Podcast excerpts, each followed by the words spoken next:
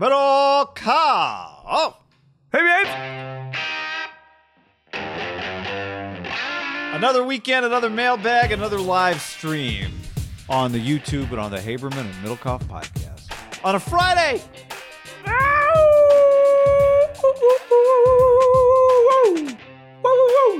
Just sitting around watching some golf, waiting for the videos of Trey Lance doing like cone drills to appear on our feeds. You know, hut hike. Just waiting. What'd you think of the first Devonta Smith video you saw of him touching a cone and turning the corner? I got it. God, can I find this? So you tweeted it and it said you wrote Hall of Fame, and I'm like, oh, this is gonna be a sweet video. And then the video is, if you're listening to this, just Middlecoff tweeted it. It was sarcasm. No, I know, but it just, my first thought is like, I could see Howie seeing the tweet and thinking I'm making fun of his guy. Like, no, it happened once before. It's like, no, Howie, I like the kid. Well, not really. I thought 166 pounds, but to me, the drill. It's one thing to like run, touch a cone, turn around, catch a pass, do another turn, and run down the field. But why are they touching the cone so slowly? That's the part I didn't understand. Well, if you think about it, it's rookie minicamp. These guys have been running around for draft. Like, you couldn't just like run seven gassers. Just kind of teaching them the... Yeah, I think you got to ease into it. Gotcha. We're not... No heroes made day one. Yeah. Right? That's true. You can lose a championship in your first... You can lose the Rookie of the Year your first year when you tear an ACL, but you can't win it your first day, I should say. I don't know if this has ever happened, but if it ever were to happen, it would be the worst rookie minicamp ever if you lost like one of your first two draft picks in a rookie minicamp to a major injury. That would... Well, remember, was Bosa not there the first day of Niners minicamp, rookie minicamp, or did he pull the hammy or something like that? His injury happened in a minicamp, but when everyone was there, because I remember D Ford was standing right next to him. I think Bosa made it through the rookie minicamp, or they didn't let him practice in the rookie minicamp. But literally, his first ever non-warm-up drill, he made it two steps and then limped. I remember standing there like, this is not a good start. When you show up, like you were there, I think we were both there. I was somewhere else because, there's two fields. Who got carted off? I don't remember. Was it the DB with the brass knuckles? Was it Culliver? Did Culliver get carted off one day? Oh, we were at a practice when he tore his ACL in a special teams drill. Yeah. Were you at a practice when LaMichael James shattered his hand and they had to get the card out too? I was there a couple Niner practices when guys went down, and there's nothing like being at a football practice, even if it's a great player, but a guy just goes down and is done. Jeff Schwartz always has a good take on that. He's like, there's nothing like it. And then about 2 minutes later, like, back to the drills. It's like the coaches are like, okay, huddle up. It just goes from zero to like, oh my God. Yeah. Is this guy's career over, to like, okay, back to the huddle. It's a great transition that you become numb to, but players are all kind of on edge. Everyone in the media is on edge, but I think coaches just like, woof, next man up. Well, coach, the next man up is not good. We're screwed. Doesn't know the play. It's kind of rattled. Yeah. Before we dive any further into it, don't forget, everybody, today's mailbag.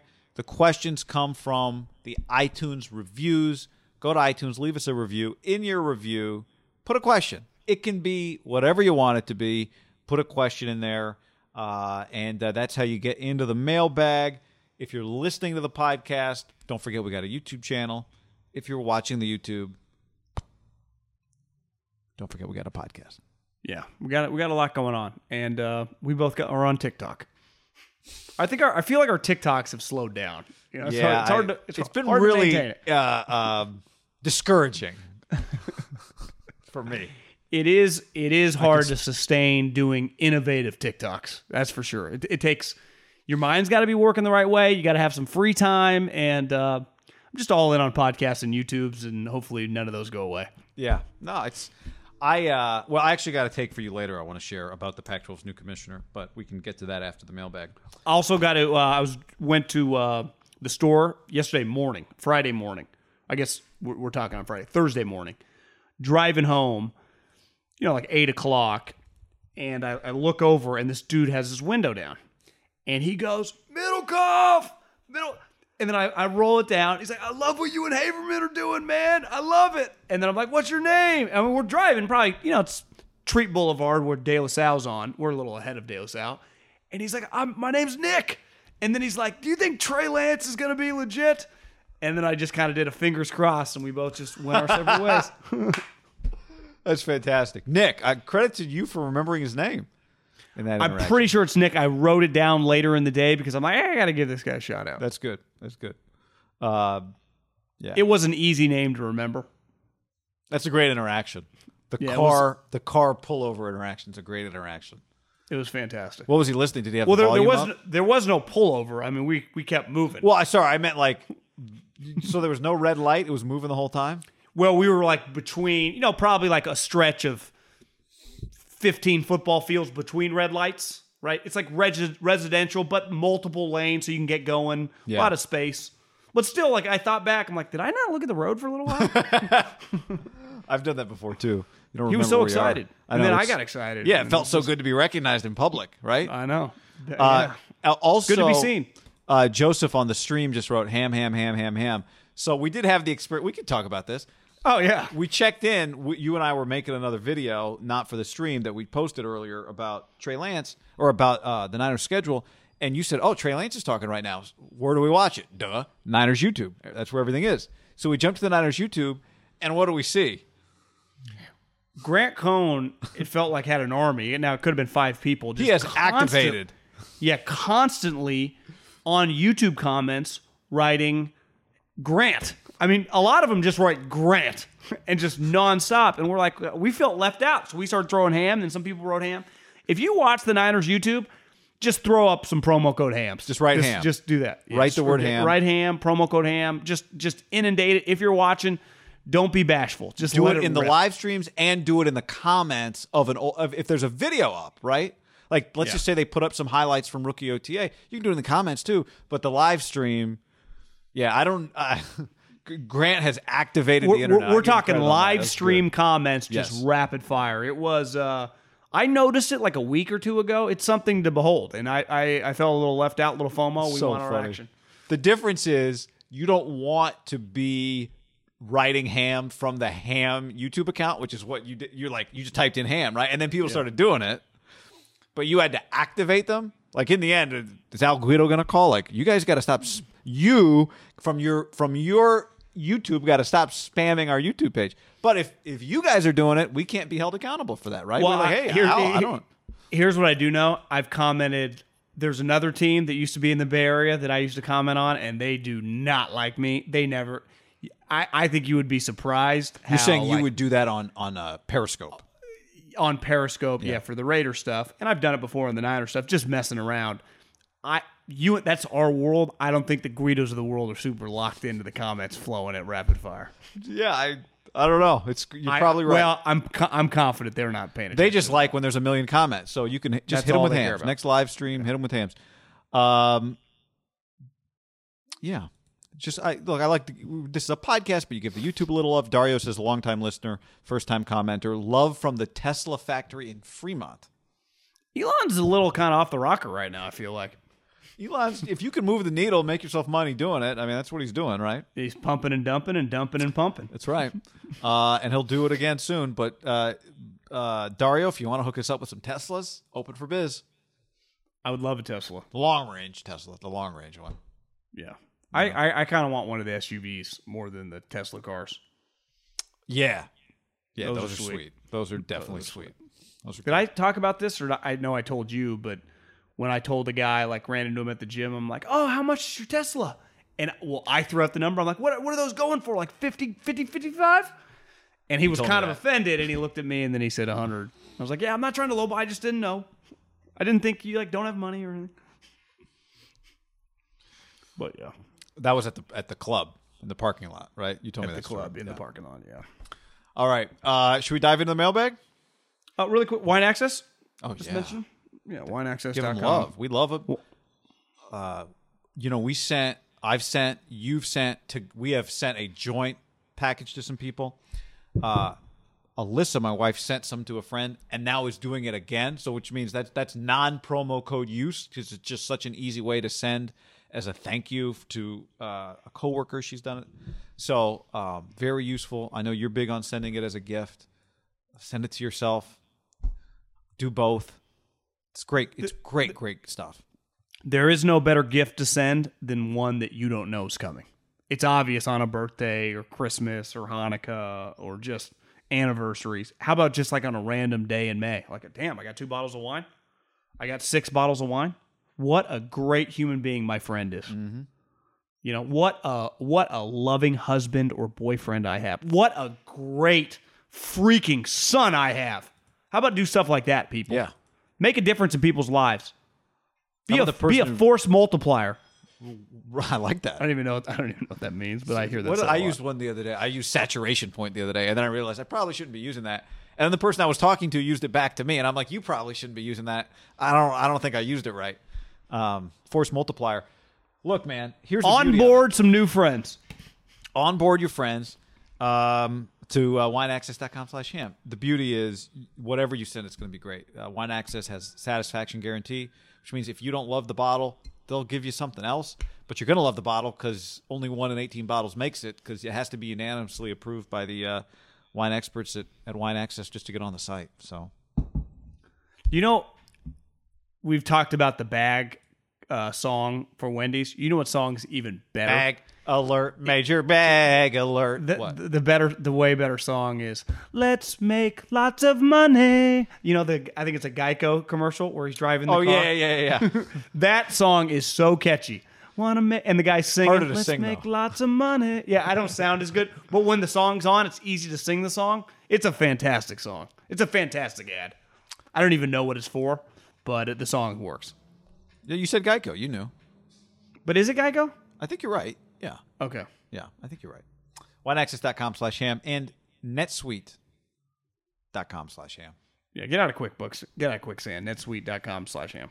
All right, mailbag time. Let's dive in. Questions coming from iTunes. We'll get to some YouTube questions as well afterwards. First up, this is from Dr. G22. I've been listening for 4 years, and I still get the same excitement every morning when the new pod comes out. My question is this. Will the lock of the week be back for 2021? That was one of my favorite segments, and I enjoyed tailing and sometimes fading you guys. Also, second question, I had a thought. Has there ever been a story of a scout or an assistant on a team being somewhat of a spy, giving information, game plans to the opposing team for whatever reason, maybe disgruntled or financial incentive? Keep up the great work, like a double agent. Let's start with that one, and then we can go to – have you ever heard of double agent? Team double agent? I never have, no. Why would you? That seems hard. Because you're employed, but you hate somebody. I mean, I guess it's the... Oh, yeah, I would imagine some stuff over the years have been leaked, like you know you're going to get fired, you get a peek at a draft board, you tell different people. But the game plan, that's you got to be employed for a while. Like that would be probably pretty difficult.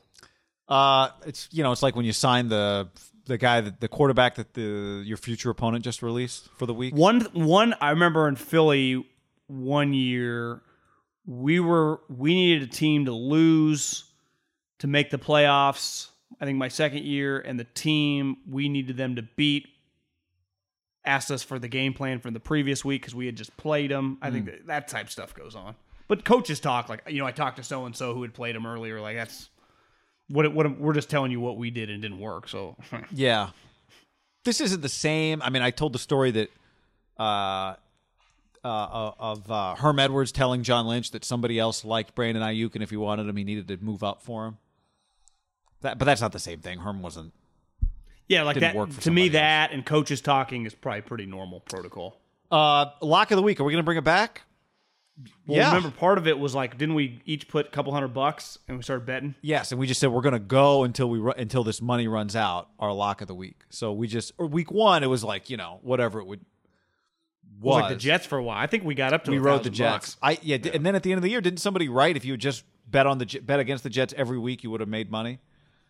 Yeah, we started hot and then it. We got desperate. Yeah, we took some swings. We started taking some big swings because we were like, if we just hit on this one, we got so much more money. Yeah, stupid. I think we play conservative. Yeah, we stick to it, which was our original plan. But then it gets hard. It's just, it's hard even in NFL. Hard and boring. You're like, I don't want to bet against the Jets anymore. Right, right. That's true. You wanted to bet games we wanted to see.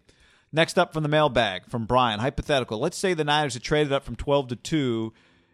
Would Trevor Lawrence have told the Jags he's not playing for them so he could go to the Niners? How crazy would Trevor Lawrence be with this roster? First ever rookie QB to win the Super Bowl?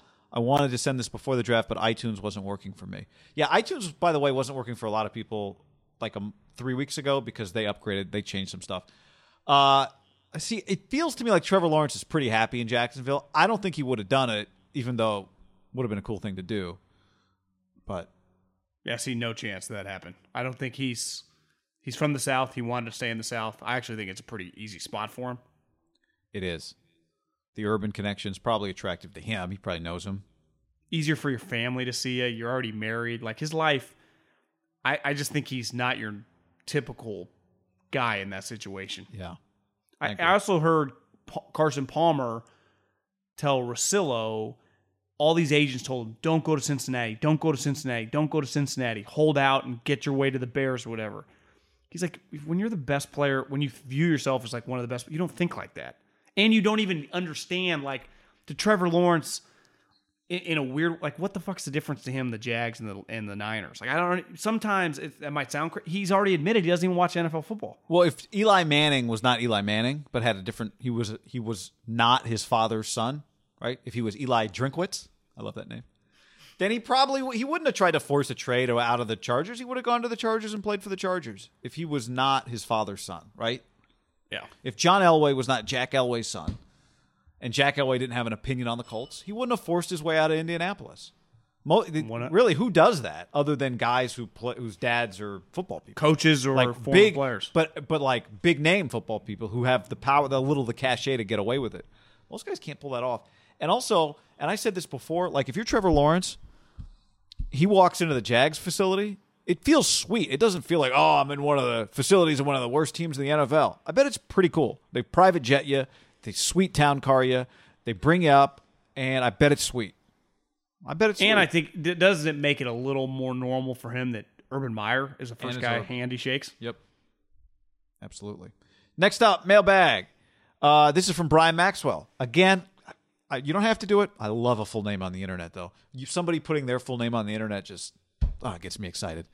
If you ever seen the movie 61 about Maris breaking Babe Ruth's single-season home run record, you know that for some time, Major League Baseball had two sets of records.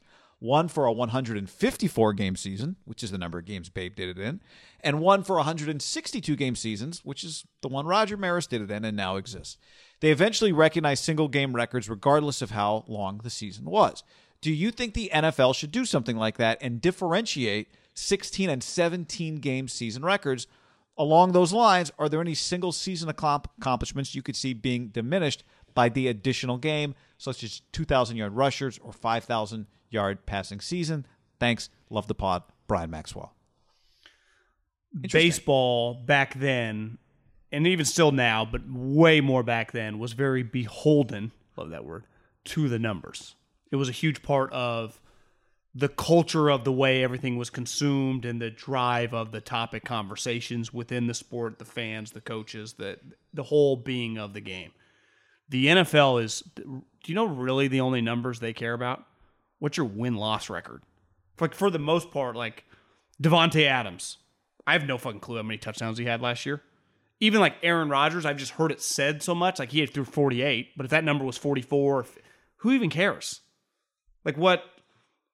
Now, if you want to nitpick, like if a lot of guys start running for 2,000 yards, maybe that number's not as strong as it once was. But for the most part, I don't think the NFL has ever been like a number league. I mean, they have some milestones. Remember, like when Strahan broke Lawrence Taylor's sack record in a season, and it felt like, oh, Favre gave it to him. Right. But it's like at the end of the day, I think people just, Michael Strahan's a Hall of Famer. Lawrence was a Hall of Famer. It's not even that big a deal. Like, who even talks about that? I actually think the big picture where we're going, which is great. Like I think I find that sports talk kind of boring, and when I mean sport, like even podcasting too, because a lot of people do it. I don't think a lot of people like listening to that anymore. The arguments over numbers. Yeah, it just used to be like a very like when we were kids, it was a driving force. That's not how the consumer what they're looking for anymore. It's harder. Opinion. Yeah, I agree. And it's harder because there's way more numbers. If you were going to argue about numbers, you used to argue about home runs and batting average. It's why I think analytics talk isn't as popular as I think people that are in the space think it is. Look, I was. It's funny you say that. I was thinking about this the other two nights ago, or I don't know what made me think of it, but I agree with you. And that doesn't mean that a team shouldn't use analytics. It doesn't mean that we shouldn't understand and talk about if this is how a team is evaluating, if this is what the league is doing, then that's interesting, right? People are interested in how teams evaluate, how much they put, why they value a player in free agency, why they value a player in the trade market. Like, all those things are interesting. It's good for teams to do it. But parity, in the sense of like baseball, now we're at a point where just about everybody, every team kind of views players the same way, because the Billy Bean disciples, the Dee Podestas of the world, right, the Theo Epsteins of the world, they have now disseminated and they're running most of the teams.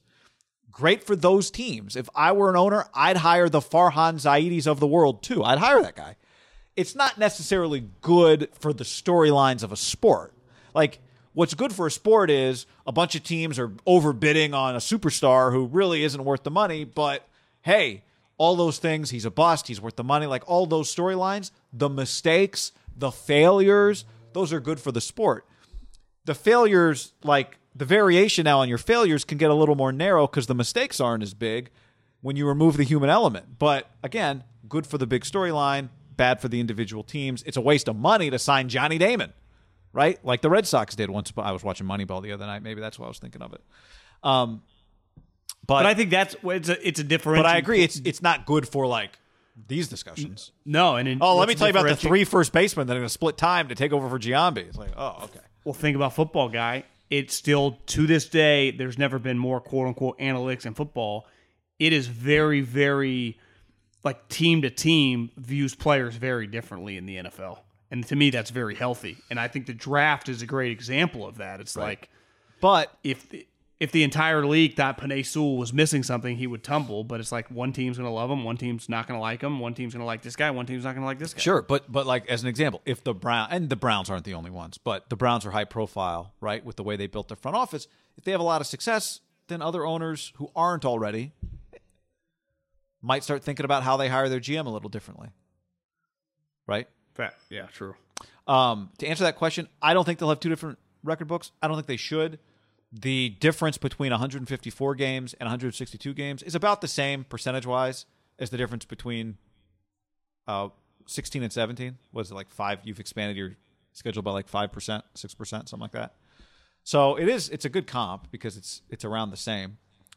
But I'm with you. I think because the numbers are not really what football is not. When Babe Ruth was playing baseball, the NFL was not even close to existing, right? Babe Ruth is a bigger name than a lot of guys that played football, played the NFL 40 years after Babe. Okay, hypothetical, don't want to stand on this too long.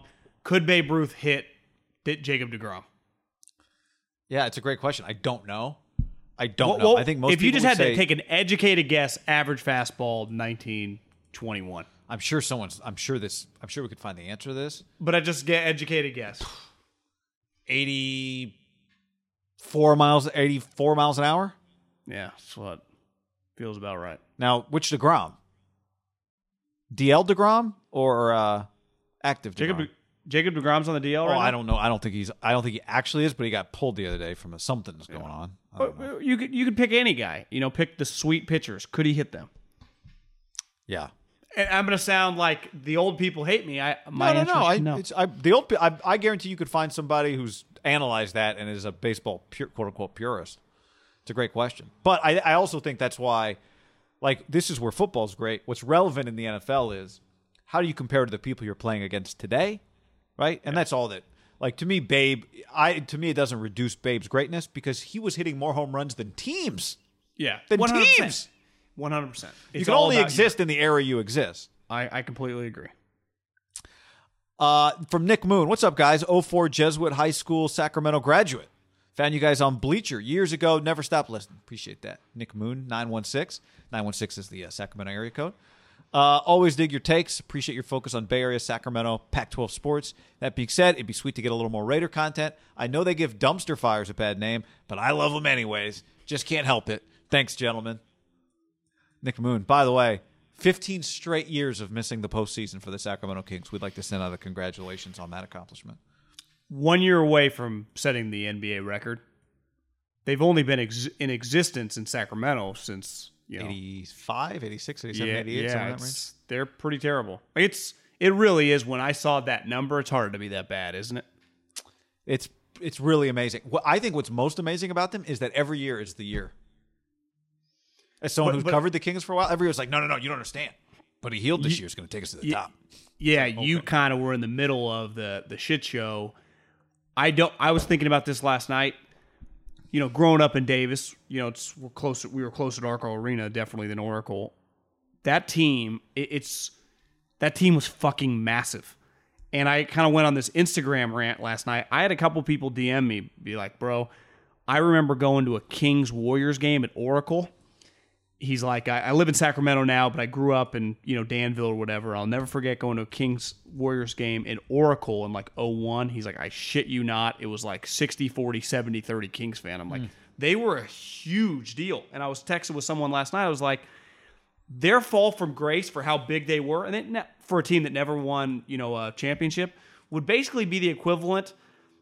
They had a little more star power probably, but like OKC, because you got to factor in a small market, for what they had for like 7-8 years, and then just for 15 years sucking. So if you're a 20-year-old guy in OKC right now, you're just like from 10 to 20 in your sport. You never probably love sports more at that age just because it's so pure, everything's so sweet. You're all in on Russell and Kevin. It was so badass. Think for the next 15 years, your team is going to royally suck. Guy, they passed on Luka, who looks like an all-time generational talent, when a historic player for the franchise was running the franchise, and he happened to be from the area that is not America, where they're all from. He knew the guy's dad, and they still passed on him. The irony for a guy whose dad now is a pain in their ass in Marvin Bagley, right? He's like, trade my son. Like, you knew the guy's dad. Luka's a superstar. Yeah. I know. I did make a comment about that, like, I don't know, 3 months ago to a guy who works out NBA players, like works for one of the big agencies. And I was like, can't, just at the kind of same deal. Like, what a joke. He's like, you know, he's like, I know. He's like, honestly, at the time, Bagley over Luka was not that crazy, I don't think. I'm like, all right, but just here we are now. Here we are now. I had an NBA assistant coach tell me earlier this season, he's thought for the last 3 or 4 years, legitimately the Kings have underachieved. Like, he's like, they have talent. Yeah. Now, they shouldn't be like the 2 seed, but... Right. They should be consistently more like in the 7-8 realm than they've been drafted in the top 7 or 8 every year. Well, you know what, John? This is a good example. This is to Nick Moon's point. You know, we grew up.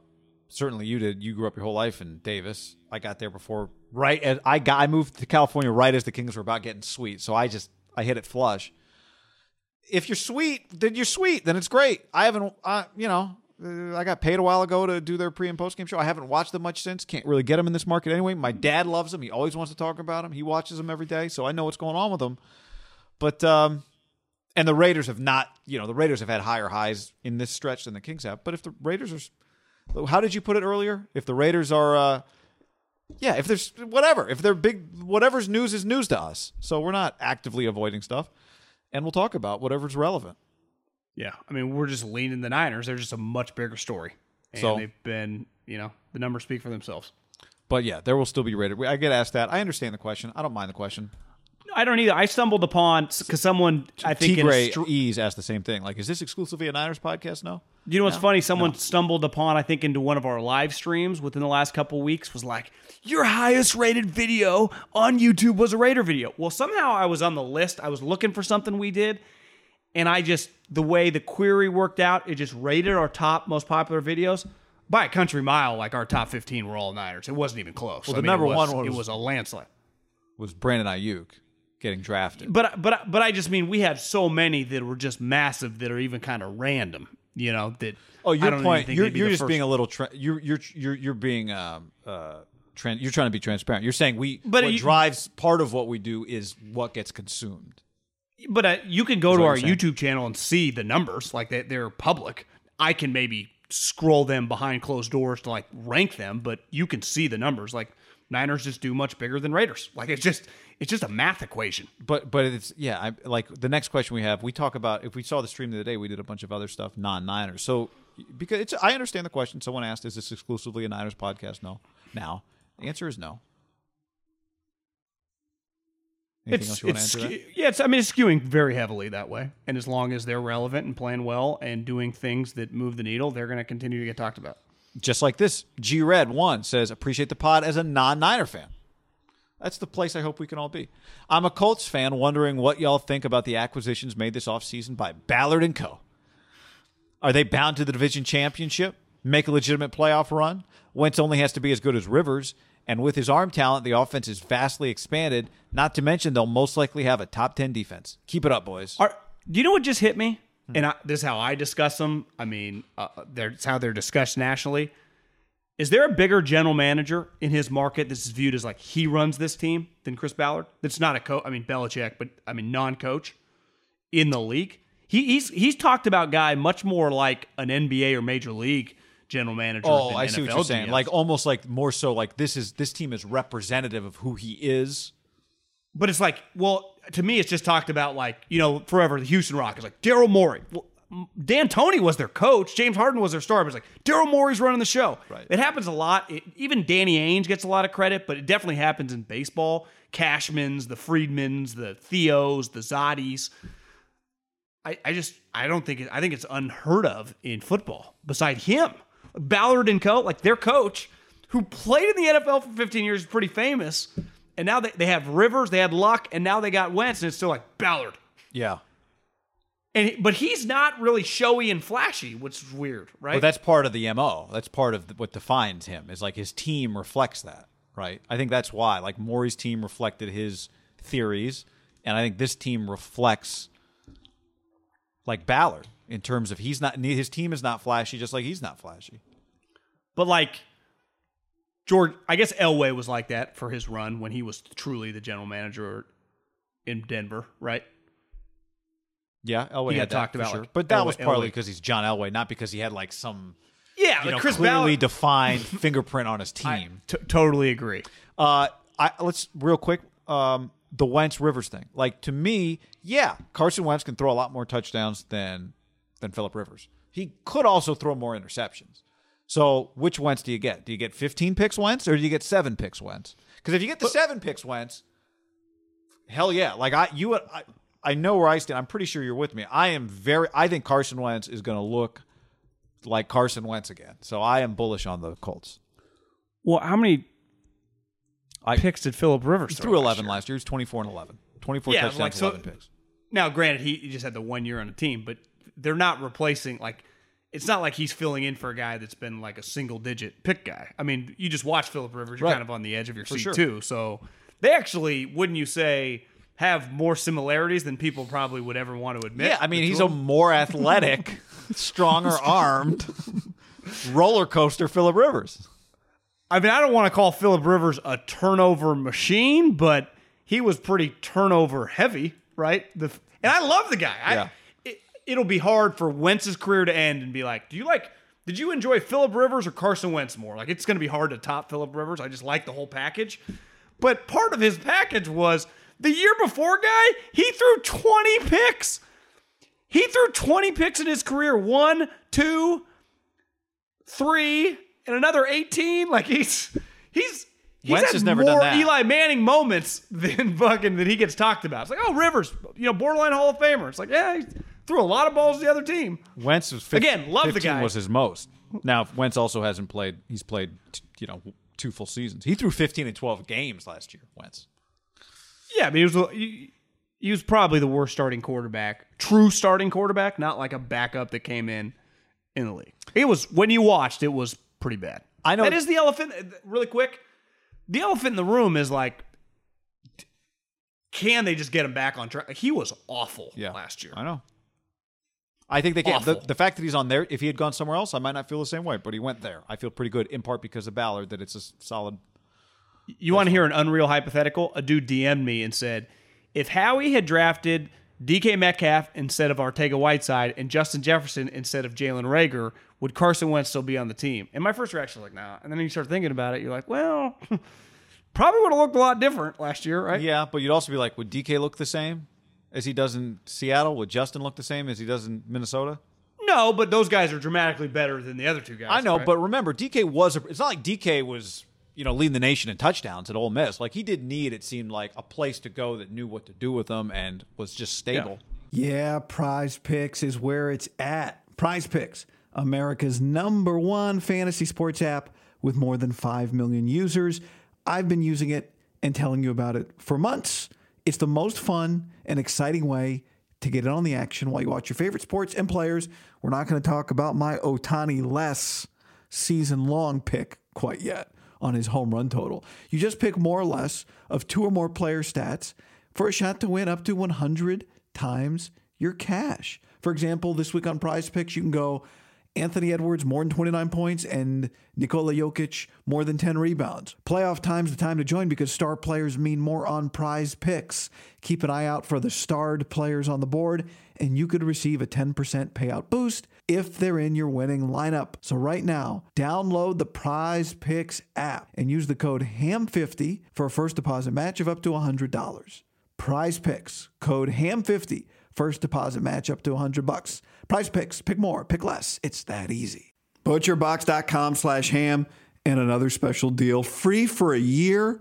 You get salmon, chicken breast, or steak tips in every order for a year, plus an additional $20 off right now at ButcherBox.com/ham. Been telling you about it for years. Been eating it.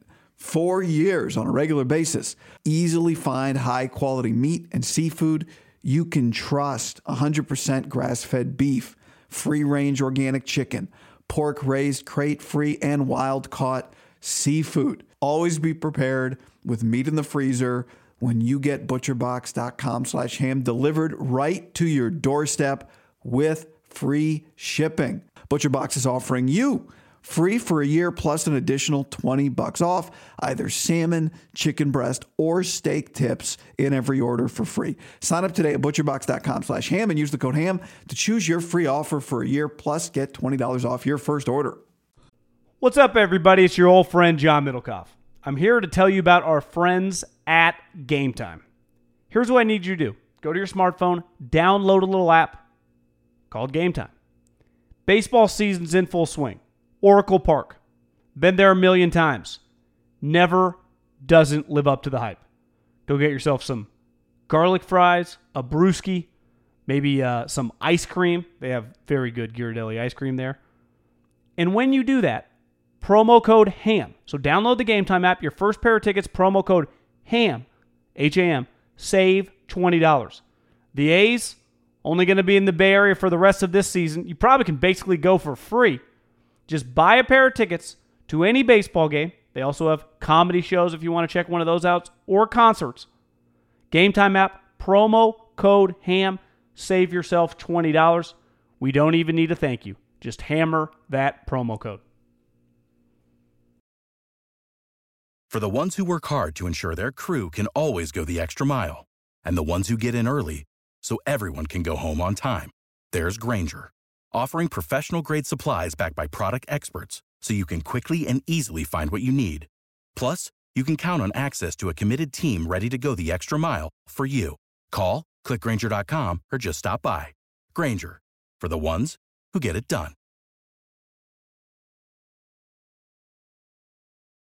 What's the easiest choice you can make? Window instead of middle seat? Picking a vendor who sends a great gift basket? Outsourcing business tasks you hate? What about selling with Shopify? Whether you're selling a little or a lot, Shopify helps you do your thing, however you cha-ching. Shopify is the global commerce platform that helps you sell at every stage of your business. From the launch your online shop stage to the first real-life store stage, all the way to the did we just hit a million orders stage? Shopify's there to help you grow. Whether you're selling scented soap or offering outdoor outfits, Shopify helps you sell. Wherever and whatever you're selling, Shopify's got you covered. Sign up for a $1 per month trial period at shopify.com/try. Go to shopify.com/try now to grow your business, no matter what stage you're in. Shopify.com/try. Next up, Mr. Superfly87. I know at this point Jimmy's days with the Niners are numbers. Do you think there's still hope for his development? 2019 was the best year of his career. I really thought he was good, not great. As of today, he never became that stud QB we thought he could be back in 2017. Definitely the guy I thought he could be. So is there more, I'll leave the question up, more room for his development? I mean, I do think better than last year is still, he needs to be better than he was before he got hurt last year. I think that. Well, how much better can he be than he was in the Super Bowl year? He's going to be 30 in November. Like, I think if Rich Gannon was sitting here with us, he's a great example of a guy that, like, really came into his own post-30. I think he'd say, I just finally got into a system that fit what I did well. I don't think we can say that about Jimmy, right? New England, San Francisco, like, he's been in quarterback-friendly, right, high-level coaching situations. I think oftentimes with that, it's like, well, he played for the Jets, the Texans, and, you know, fucking pick some other crappy team, yeah, right? Just some. He's had 17 Browns. Offensive coordinators. It was Niners, like Alex Smith. Alex Smith. Yeah, that's Jimmy's had the opposite. I'd say Jimmy's football career, in terms of what he's been surrounded by, coaching wise, football heaven. Yeah, yeah. He's going to be 30 this year, guy. So the answer to this question is no. And Mr. Superfly, I think you get that question a lot. Like, could Jimmy resurrect? Like, could he just become the guy that we always thought? He's a lot older than I think his perception is. I bet if you just ask a random guy, he'd be like, oh, he's 26. He's got a good, only played one full season, John. You're supposed to remind people of that. He's 10. Think about this guy. When he was 20, Trey Lance was 10. This is from Country Fan. My new favorite sports pod. Love the guys and their entrepreneurial fire. Fuck yeah. Question. Isn't it crazy that the Pistons took Darko over Melo, Bosch, and D. Wade in 2003? How does that rank in terms of all-time draft busts? Well, I know it can't be one because the Timberwolves taking Johnny Flynn and what's-his-name over Steph. Rubio's still in the league. Rubio's still in the league. Taking two guys and not taking Steph? That's worse. Yes. I think I saw some quotes from Don Nelson the other day talking about that draft. Did you see those quotes? He was like, I'm watching this going like, what the hell are these guys doing? They're drafting point guards, but they're not drafting that guy, Steph? Yeah. Darko. I mean, we don't even talk about Darko anymore. What is he just? Well, didn't he destroy a chair? Donnie Darko. That used to be a thing in the NBA. They'd put a chair out there. I think Yang Jae Lee, remember that guy from China who like destroyed a chair in a workout and ended up going like top five? I get it. Like I bet in a chair, if you're 6'10", 20-year-old, and the GM's like, God, look at these feet. But as someone that used to have a basketball hoop in front of his house, you could do amazing moves by yourself. And then even you just went to pick up with your buddies at 15 years old, they never work. So harder move to pull off that does work in the driveway solo, spin move or crossover?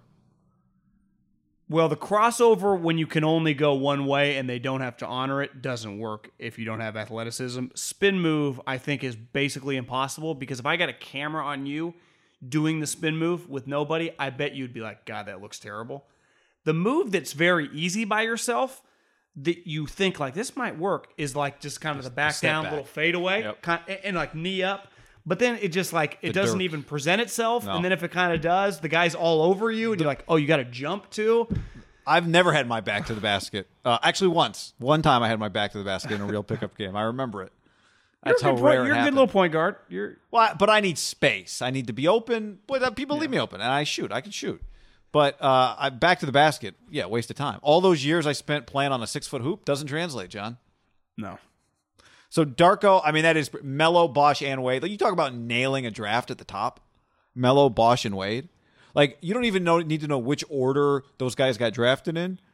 You wouldn't argue, like, you should have taken Wade instead of Bosch, or, you should have taken Bosch instead of Melo. It's like, you nailed it. You all nailed it.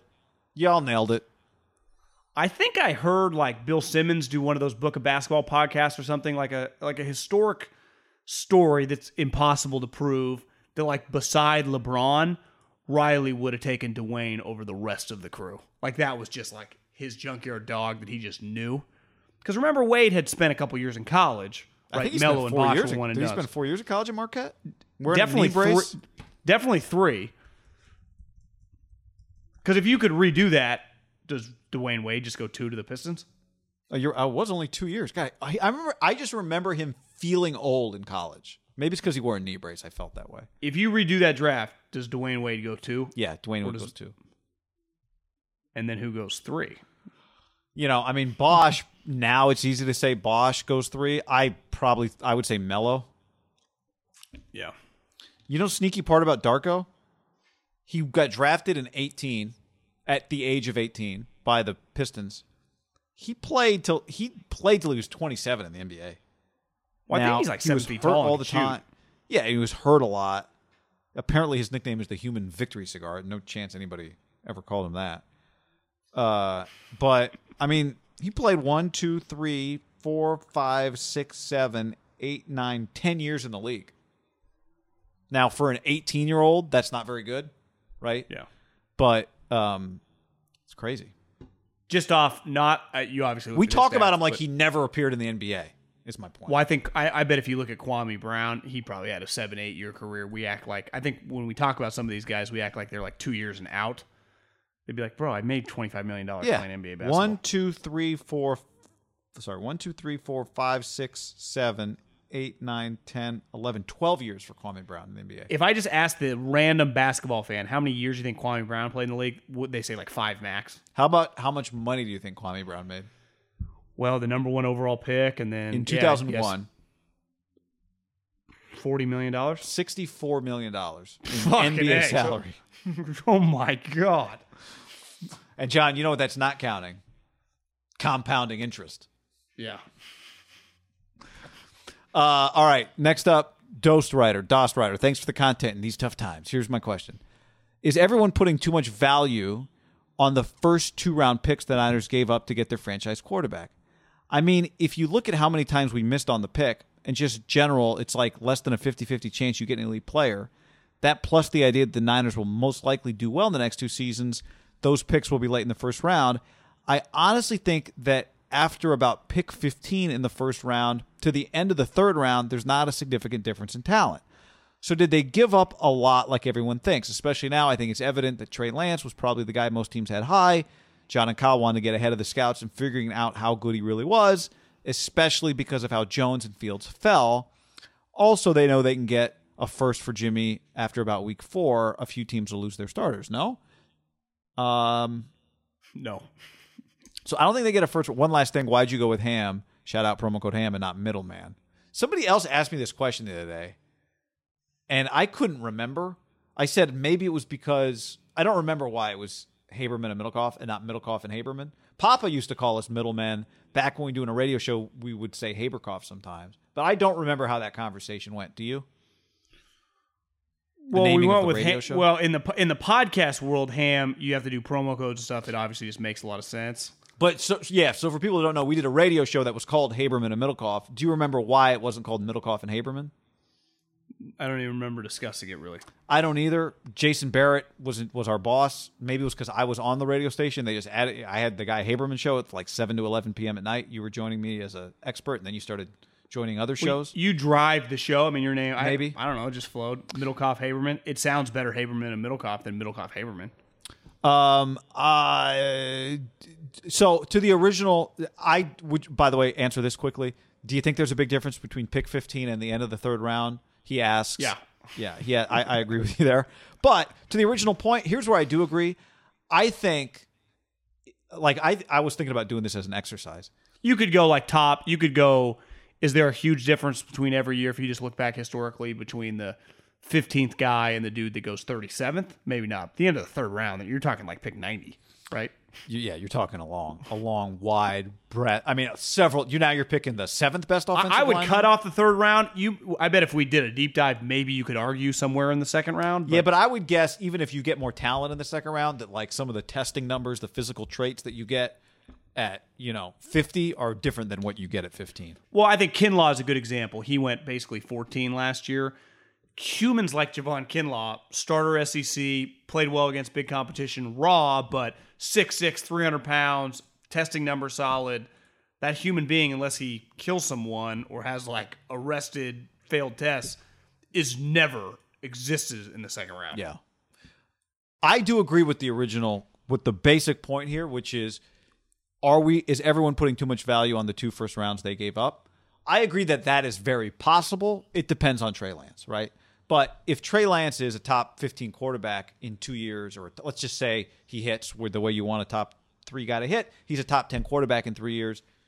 There's zero chance, whatever those 2 picks became, that you would trade those 2 guys for Trey Lance, right? Just like in retrospect, whatever the Chiefs gave up, if we went back and looked at who those players became, you could not trade those players for Patrick Mahomes right now. And if we randomly selected top 10 picks over the last 10 years, we should do that. I was thinking about doing this as an exercise, actually. We should do this one day. It's just blind. So I'll be like, you give me a year and a number, and I'll just pick 2014 and the 7th pick. And we just come up with 3 ones. How many times do you end up with 3 ones that you would trade for a star quarterback? I bet not many. Yeah, not many. So I think there's something here. But again, he's got to hit in order to make it look like they didn't pay that much. Hit slash your team. Like, for example, the Rams. They gave up 2 ones for Jalen Ramsey. They last year went 9-7. So last year was a letdown. But still, they did not bottom out. And then this year, they won a playoff game. They had, if you could redo that, and would you have given pick 20 and pick 24 for Jalen Ramsey, they would be like, oh, fuck yeah. Right. Now, the one where you get the pushback, like you said, you need the information. Do the Texans regret once they end up with the 3rd overall pick trading for Laramie Tunsil? But if I had told you last year the Texans, instead of being 3rd overall pick, won the division, they would be cool with it. Yeah, and so it also does matter where you end up. Also, there is a marketplace here that exchanges known draft picks for unknown draft picks, right? And that's what they're paying their price in, is in the marketplace that exists where you don't get to know who the pick's going to be in 3 years or how good this guy that you're drafting is going to be. And so you can only compare it to that marketplace. But yeah, in hindsight, some guys look like great values. Some guys look like terrible values based on how good they are. It's just about how good they are. And when you make the deal, you are banking on them being really good. Last mailbag question. 5 stars in a question from Tay Halio, 69. My family's favorite sports show. We love the YouTube channel as well. Living in Sac and from Utah. So me and my wives have a theory. That's good. We decided that after Adam Snake gave his I just said what everyone knows half butt speech on that Dan show, never heard of him, he won't be coming over to my house for Sunday dinner. What team or who told Adam Snake to break that false prophet story? Seems like a few teams benefited greatly from other teams thinking they would have a chance to take St. Rodgers. Thoughts? I also hold the record for most rings. 1, 2, 3, 4, 5, 6, 7, 8. Looks like 8 wives. Congratulations on that. He one. Being sarcastic, you think about Dan Patrick? I think, he's talking about Schefter saying the Rodgers on stuff. On Dan's show. Never heard of him. Yeah. Would you guess sarcasm there? Yes, I would guess sarcasm there. Yes. I've told you this. The Schefter thing, I think Schefter reported accurate information. So the Schefter thing doesn't bother me. So what was the question? Seems like a few teams benefited greatly from other teams thinking they'd have a chance to take St. Rodgers. Did the Broncos not draft a quarterback because they thought we were going to trade for Aaron Rodgers? I think they think that it's a possibility, but I also think that they probably didn't like one of those guys in that spot, Fields and Mack. I mean, if you liked one of the guys, you'd have to take him.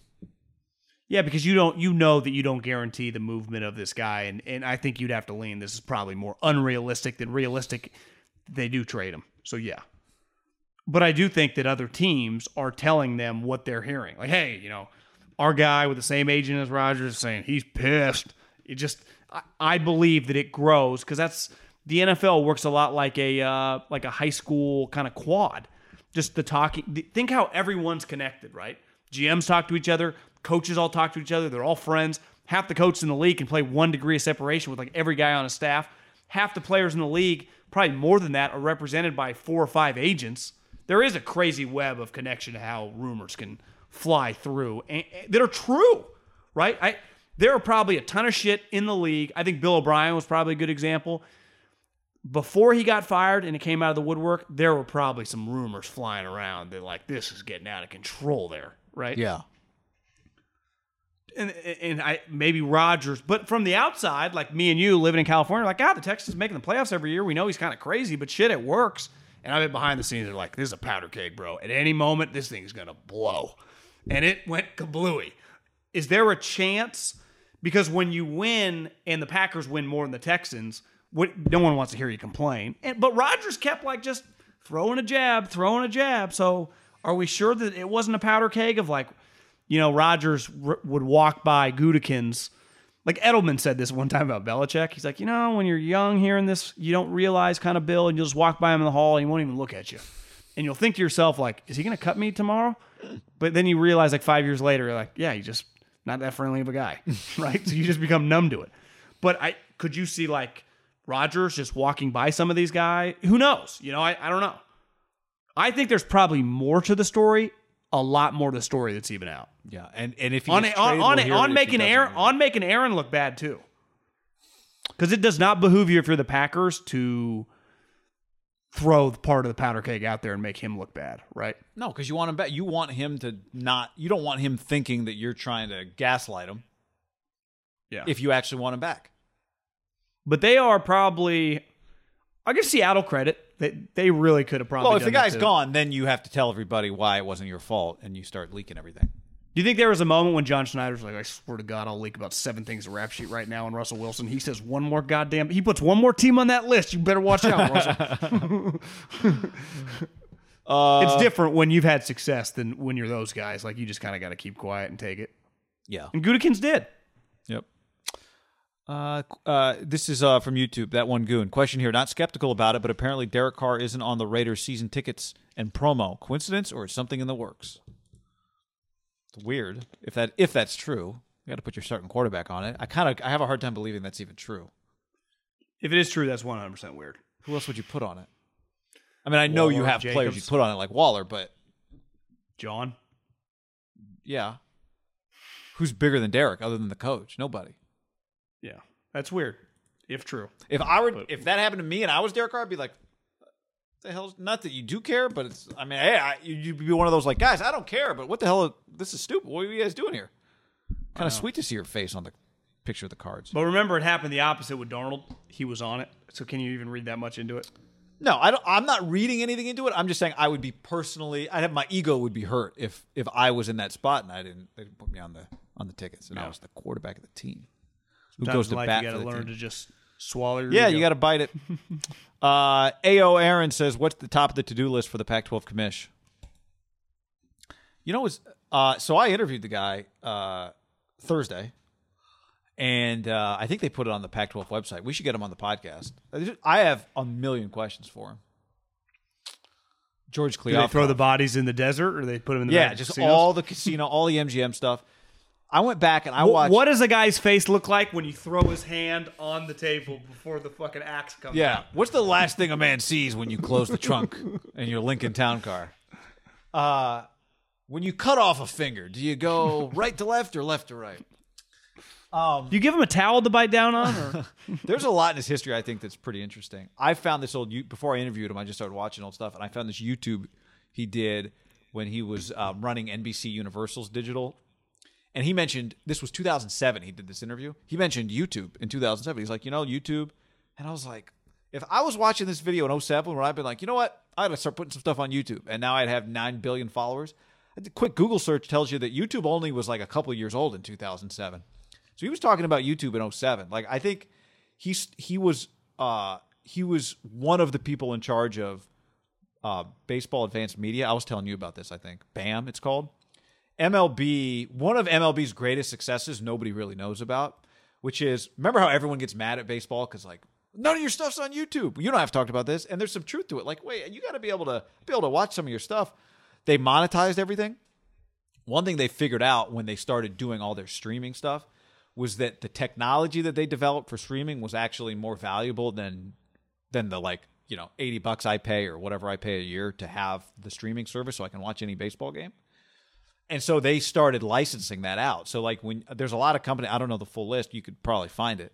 But like HBO, when HBO went into streaming, they didn't develop their own streaming technology. They just licensed Major League Baseball. So Major League Baseball has this whole side hustle where they became a technology streaming company, and they were one of the first ones, and they leased it or licensed it to a bunch of other people.